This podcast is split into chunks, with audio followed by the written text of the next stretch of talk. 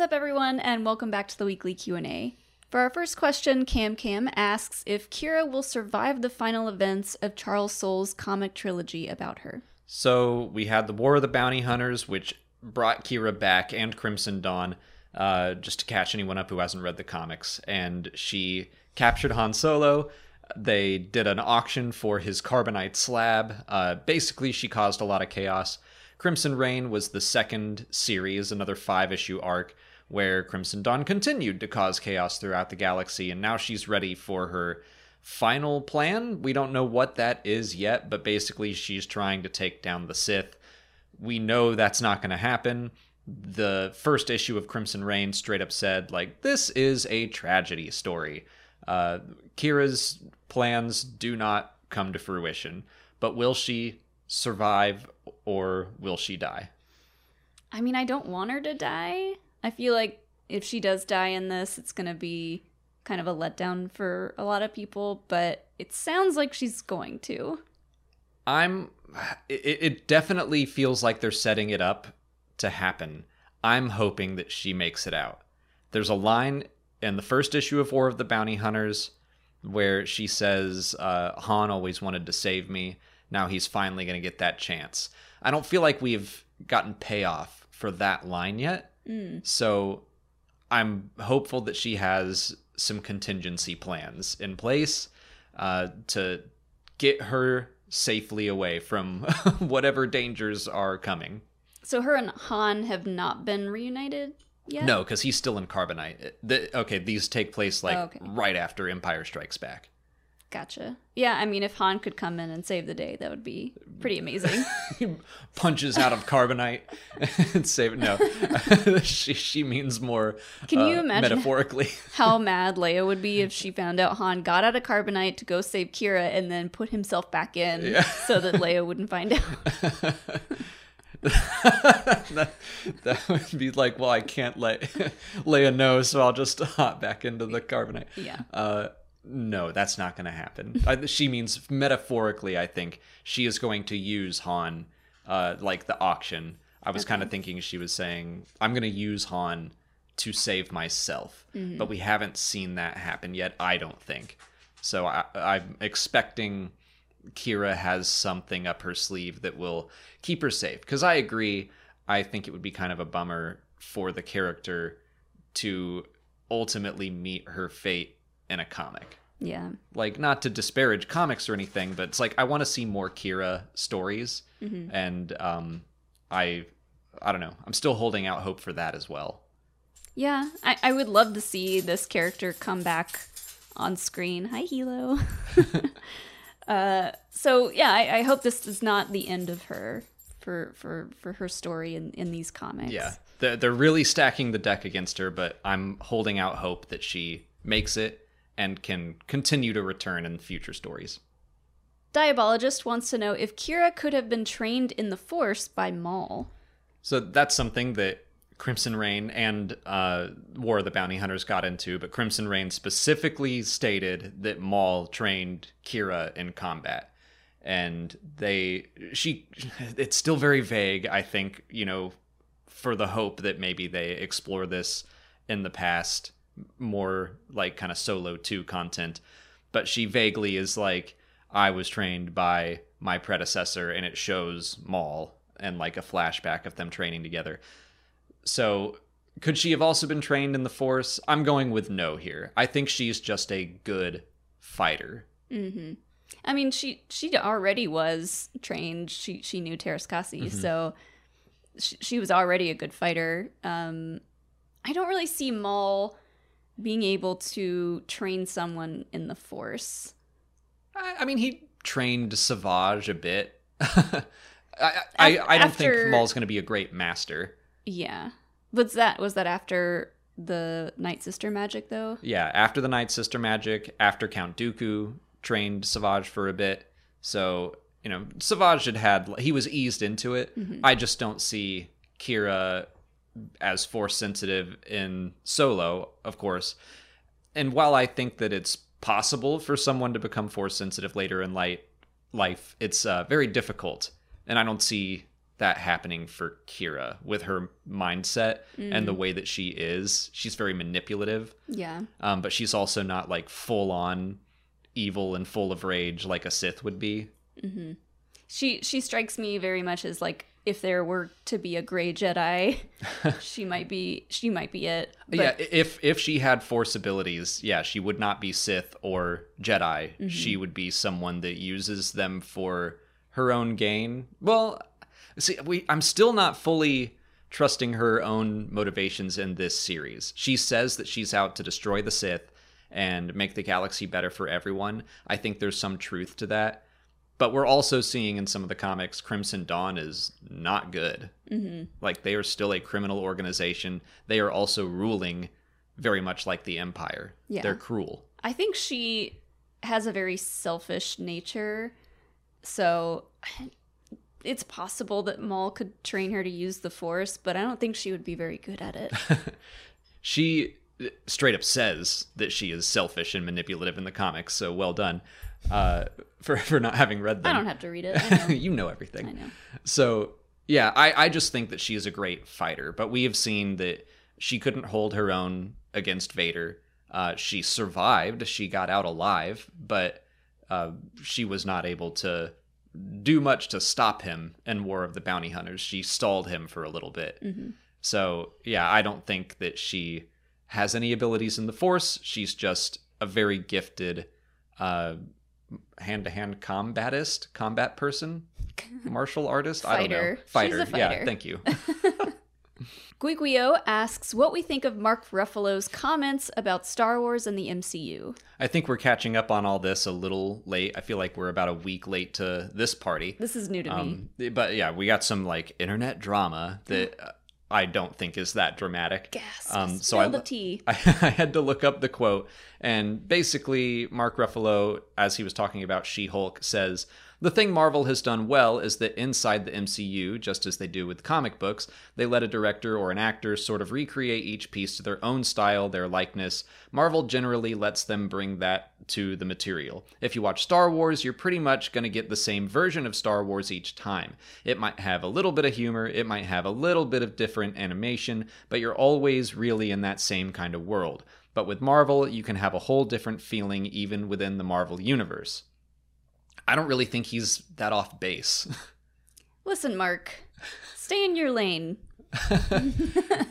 it is I, I I think someone asked him kind of like the differences between Marvel and Star Wars and Yeah, I'm- Like- I'm, kidding. yeah, I know. I I just I see that quote and I I heard a lot of people saying like very dramatically because the headline of that article is like Mark Ruffalo throws shade at Star Wars Girl, the shade, the shade of it all. and I'm like, did he like is he that wrong? I mean, I I don't know that he understands Star Wars. I don't know Mark Ruffalo, so I could be way off base. But what he's saying about the differences, he just I think he might just not know about the different kinds of Star Wars content that we are getting. Stuff like visions and stuff from the books. Yes. Like he probably doesn't know about that stuff. So from from the big theatrically released films of Star Wars, yeah, that makes sense. Yeah, I think that's an important distinction to make. I think he is talking about live action Star Wars.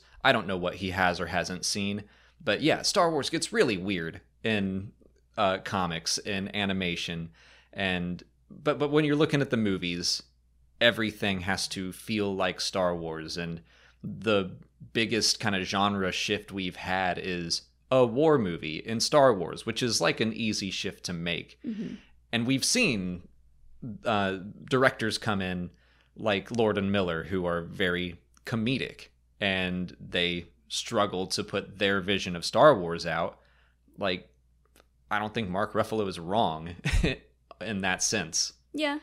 But I mean Marvel is just kind of peeking over the edge of these the, the changes that he's kind of talking about. Well, to play devil's advocate, I think that a lot of Marvel movies follow the same formula. Um, but to his point, you can do something like Guardians of the Galaxy, which is this big galactic scale story, or you can do something like we haven't seen She Hulk yet, but I mean, this is a from what I know, a legal drama slash comedy, hmm a much smaller scale story. Like WandaVision was very unique. So I do think that the MCU has set it up sel- set itself up in such a way that they can do almost anything. They can have a straight up comedy if they wanted to. Mhm. Where I think Star Wars would struggle to do that more.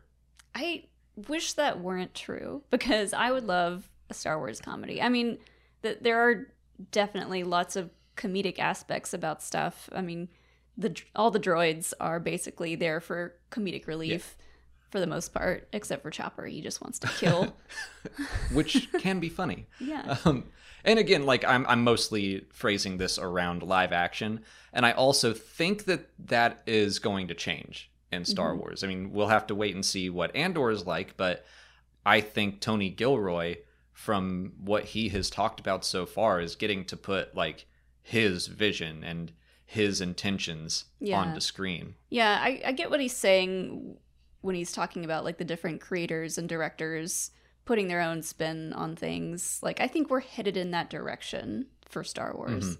like uh, some of the art of Star Wars books that we've read and really enjoy. I remember one of them. It was Force Awakens or Last Jedi, I think. But it opens up with you know what does Star Wars feel like, and it is important that all of these elements still feel like Star Wars. And so I think that it's easier for almost anything to feel like the MCU hmm just the way that it, it it's been set up. And star wars just has more of like a very set in stone kind of series of rules hmm that i think in some cases need to be broken because it will feel stale eventually if we never break some of those rules Agreed. i i, I think i'm saying that well but like What's an what's an example of a rule? I even little ones like someone has to uh, say, "I've got a bad feeling about this." Like th- they're doing it in fun and creative ways more recently, but I think that that's something that eventually has to go. hmm For a while, people were like, "Are R two and C three PO going to be in every Star Wars movie ever?"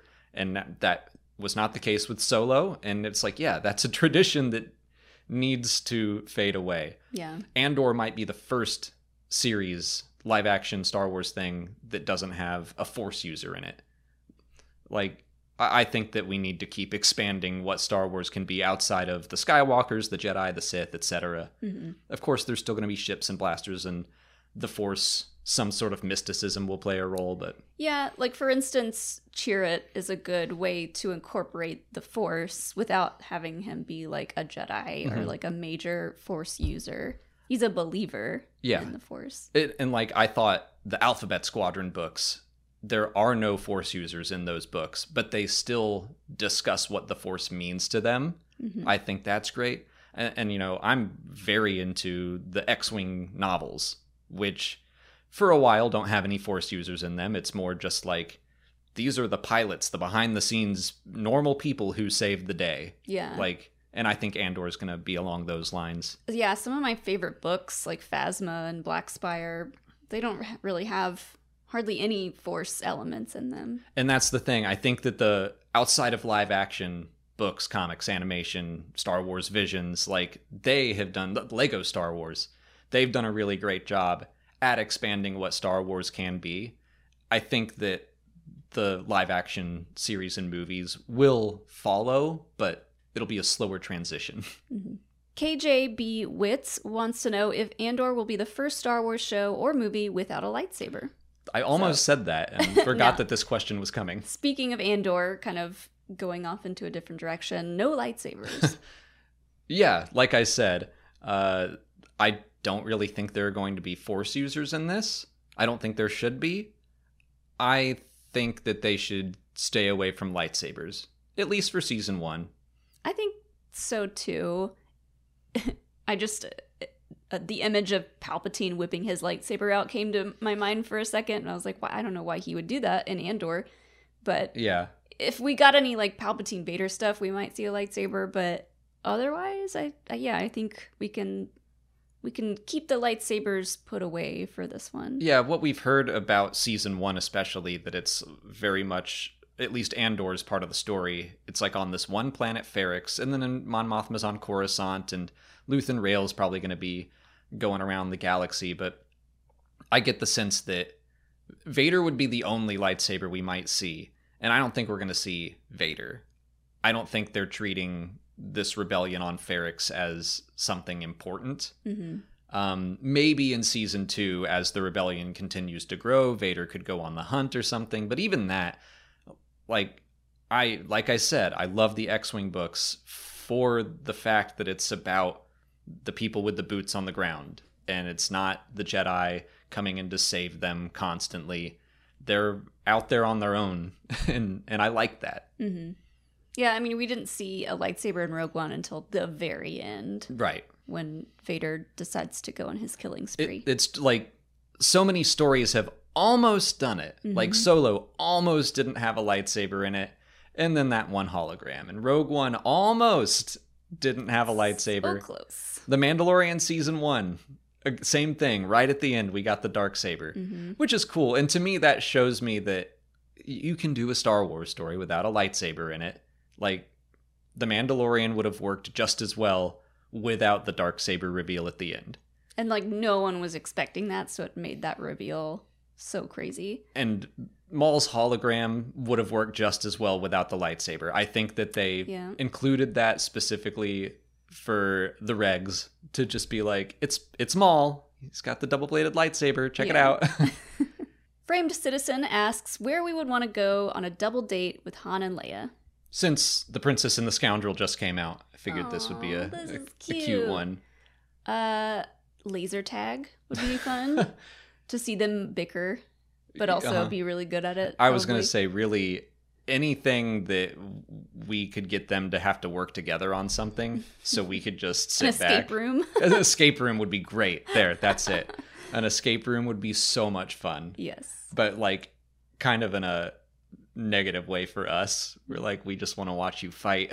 but I think it would what a story that would be. Yeah. Or like a, a cooking class or something might be fun. Although if we went they would get the same experience I think with us if we went to an escape room. Oh yeah. It's difficult to get you into an escape room. I'm I'm not a fan. so uh, me and Leia would probably be trying to find clues and stuff, and you and Han would probably like sit in the back and try to act all cool and aloof, hmm like you're above this. We would be talking about blasters and the nearest bar. Do you think Chewie would be fifth wheeling it? Maybe. I don't know. He probably is like any chance he gets to go off and do his own thing, he's Yeah. like, please. Yeah, take the kids. We're basically babysitting for Chewie. Yeah. Uh, but I would definitely demand that they drive us there because I want to hang out in the Falcon. Sure. the little taste I got at Galaxy's Edge was not enough. I want to mm-hmm. wander the halls, sit in the cockpit. I want to go into the gunner seats. That's what I would want to do too. be like. I won't. I won't fire or touch anything. I just want to sit in those chairs. I'd want them to take us. No, I'd want them to take us somewhere so I could shoot stuff. That'd be fun. Maybe they have like asteroid shooting galleries mm-hmm. somewhere. Yeah. Can you imagine uh, if like Ben Solo found out that he let just a couple of normies in there and like he hasn't been allowed to go in there? A couple of normies. They would love us. We're delightful. I don't know. I, how many double dates do you think they would go on? With who? I'm trying to even think of who they would go on a double date with. Maybe Lando and Kasha eventually, but Yeah. I just feel like they would be bored out of their mind. Hmm. I, I would. with us?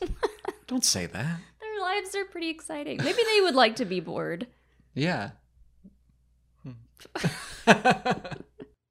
Today's episode is sponsored by Athletic Greens. They sent us their daily vitamin supplement, AG1. I started taking AG1 to see if it would help give me more energy, especially in the morning. I like coffee, but I know caffeine isn't the best for you, so I thought swapping it out with AG1 would be an interesting experiment. I've been taking one scoop mixed with 10 or 12 ounces of water first thing after I wake up. It's loaded with 75 vitamins, minerals, probiotics, and more. I would say that it has helped me wake up and have more productive days in the month or so that I started taking it. I've also noticed that I've been falling asleep easier, which has been a struggle for me as long as I can remember. AG1 costs less than $3 a day, and your subscription also includes a year's supply of vitamin D. Right now, it's time to reclaim your health and arm your immune system with convenient daily nutrition. It's just one scoop in a cup of water every day. That's it. No need for a million different pills and supplements to look out for your health.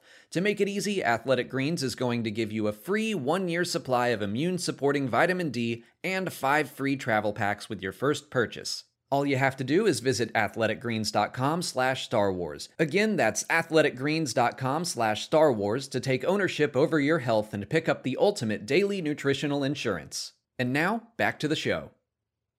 On to YouTube questions. Star Wars Decoded asks if there could be any other survivors of Luke's Jedi Academy on Ossus. Osis? Ossus. Ossus?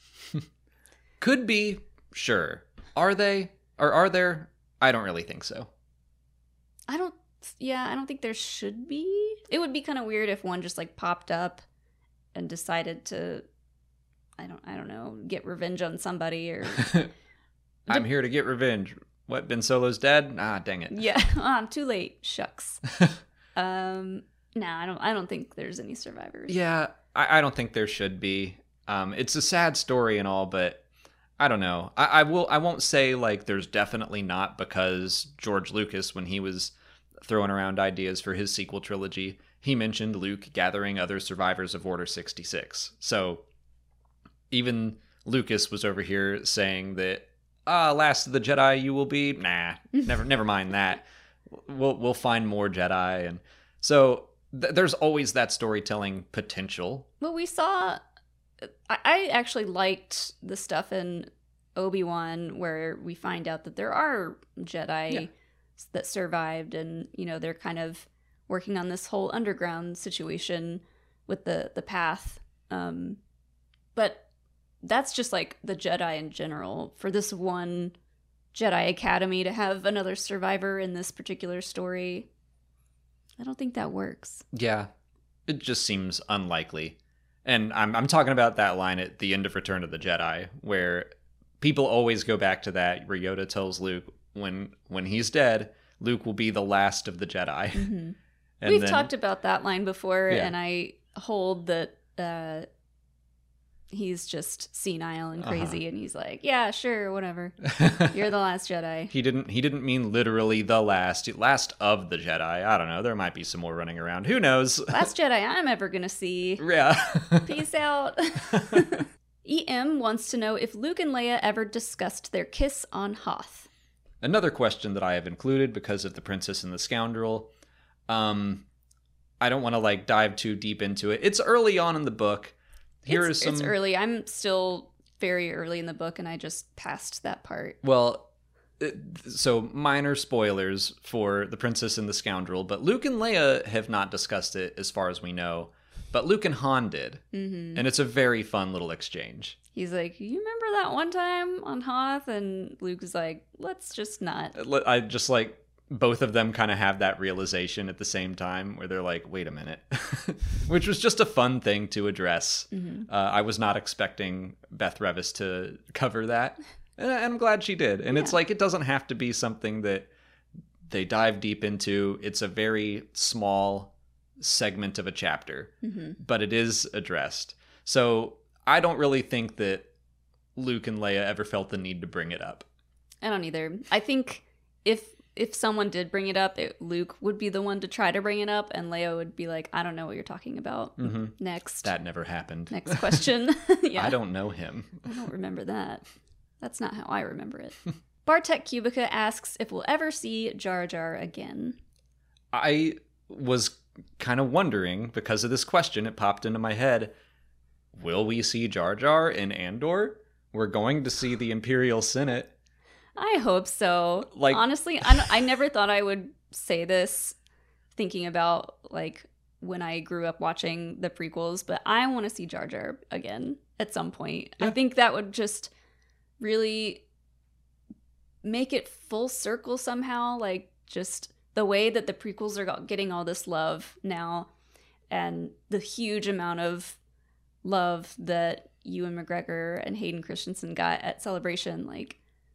I don't know if Ahmed Best would want to reprise his role as Jar Jar, but like, imagine if he did, and just the outpouring of love. Now, a lot of the normies might see the return of Jar Jar and go like, "Boo, we don't want that." Didn't everyone hate him?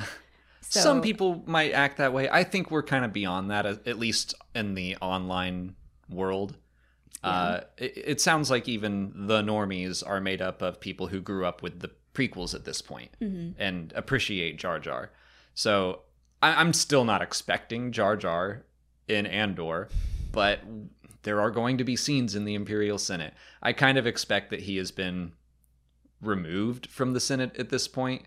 Uh, if they're gonna really stick to what happened to him in the aftermath books, where he basically is treated like a pariah, goes back to Naboo. Um, I don't know. It th- there was no timeline on that, so who knows when all that went down. I- I'd be down for a Jar Jar cameo. if not Jar Jar, at least like I would like to see a Gungan again. Yeah, that'd be neat. Uh, the, the the Imperial Senate leaves a lot of room for some interesting Star Wars stuff to come back. Mario Hernandez wants to know what announcements we expect out of D23 this year. I'm not really expecting anything right now. Probably not anything super new. We could get a little more information on Acolyte or Skeleton Key. Crew. Ske- Skeleton Crew. uh, those would be the two that I would guess, if anything. I think they're going to focus more on Indiana Jones. Like we know Lucasfilm has something at D23. They did a little tease for Indy at Celebration, but you know, that's for Star Wars. So I think they might focus more on other things that they have outside of Star Wars. hmm That said, they could give us like some solid release dates on The Bad Batch or Tales of the Jedi. Like, I guess I'm not expecting announcements so much as I'm hoping for more dates or just more information about things we already know, like the Acolyte or Skeleton Crew. Yeah, it, it makes sense because we just got Celebration and we're getting another one so soon for them to concentrate more on Indy and Willow Mhm. for the Lucasfilm projects. Yeah. So maybe they'll announce something else that is not a Star Wars property. That's kind of what I am expecting them to do at D23, uh, while being hopeful that they do something else. It's kind of like last. They're also going to do a Disney Plus day in a few weeks, we And all know how that went I know. last time. and they were saying like, "Get ready for announcements," and Fool- all fool the Star Wars fans are like, "Mm, "Okay." Fool me once. Shame on me. No? Wait. Fool me once. You're pulling a George W. Bush? Fool me once. Shame on you. Uh-huh. Fool me twice. Shame on me. you got there. Either way, shame on you. Wait. What if they just come out of left field though and actually announce Rogue Squadron is happening? Well, that won't be an announcement. It would be a huge relief Yeah. uh, if they were to dive into. They give us a trailer, a, a release date, just Okay. all of it. There's no way. There's no way that's happening. We filmed it in secret. If they gave an update on Rogue Squadron, an update on Taika's movie, an update on the films would be huge. Like if they weren't, if they just weren't ready to talk about them at Celebration, maybe some contracts weren't signed yet. It's possible. I'm just not gonna get my expectations up. That's all the time we have for questions today. If you want to leave a question for next week's video, just put it in the comments below or sign up for Patreon to join our weekly Q&A discussion. If you haven't already, please like this video, subscribe to the channel, Follow us on Twitter, Instagram, Facebook, and TikTok. and as always, thanks for watching and may the force be with you.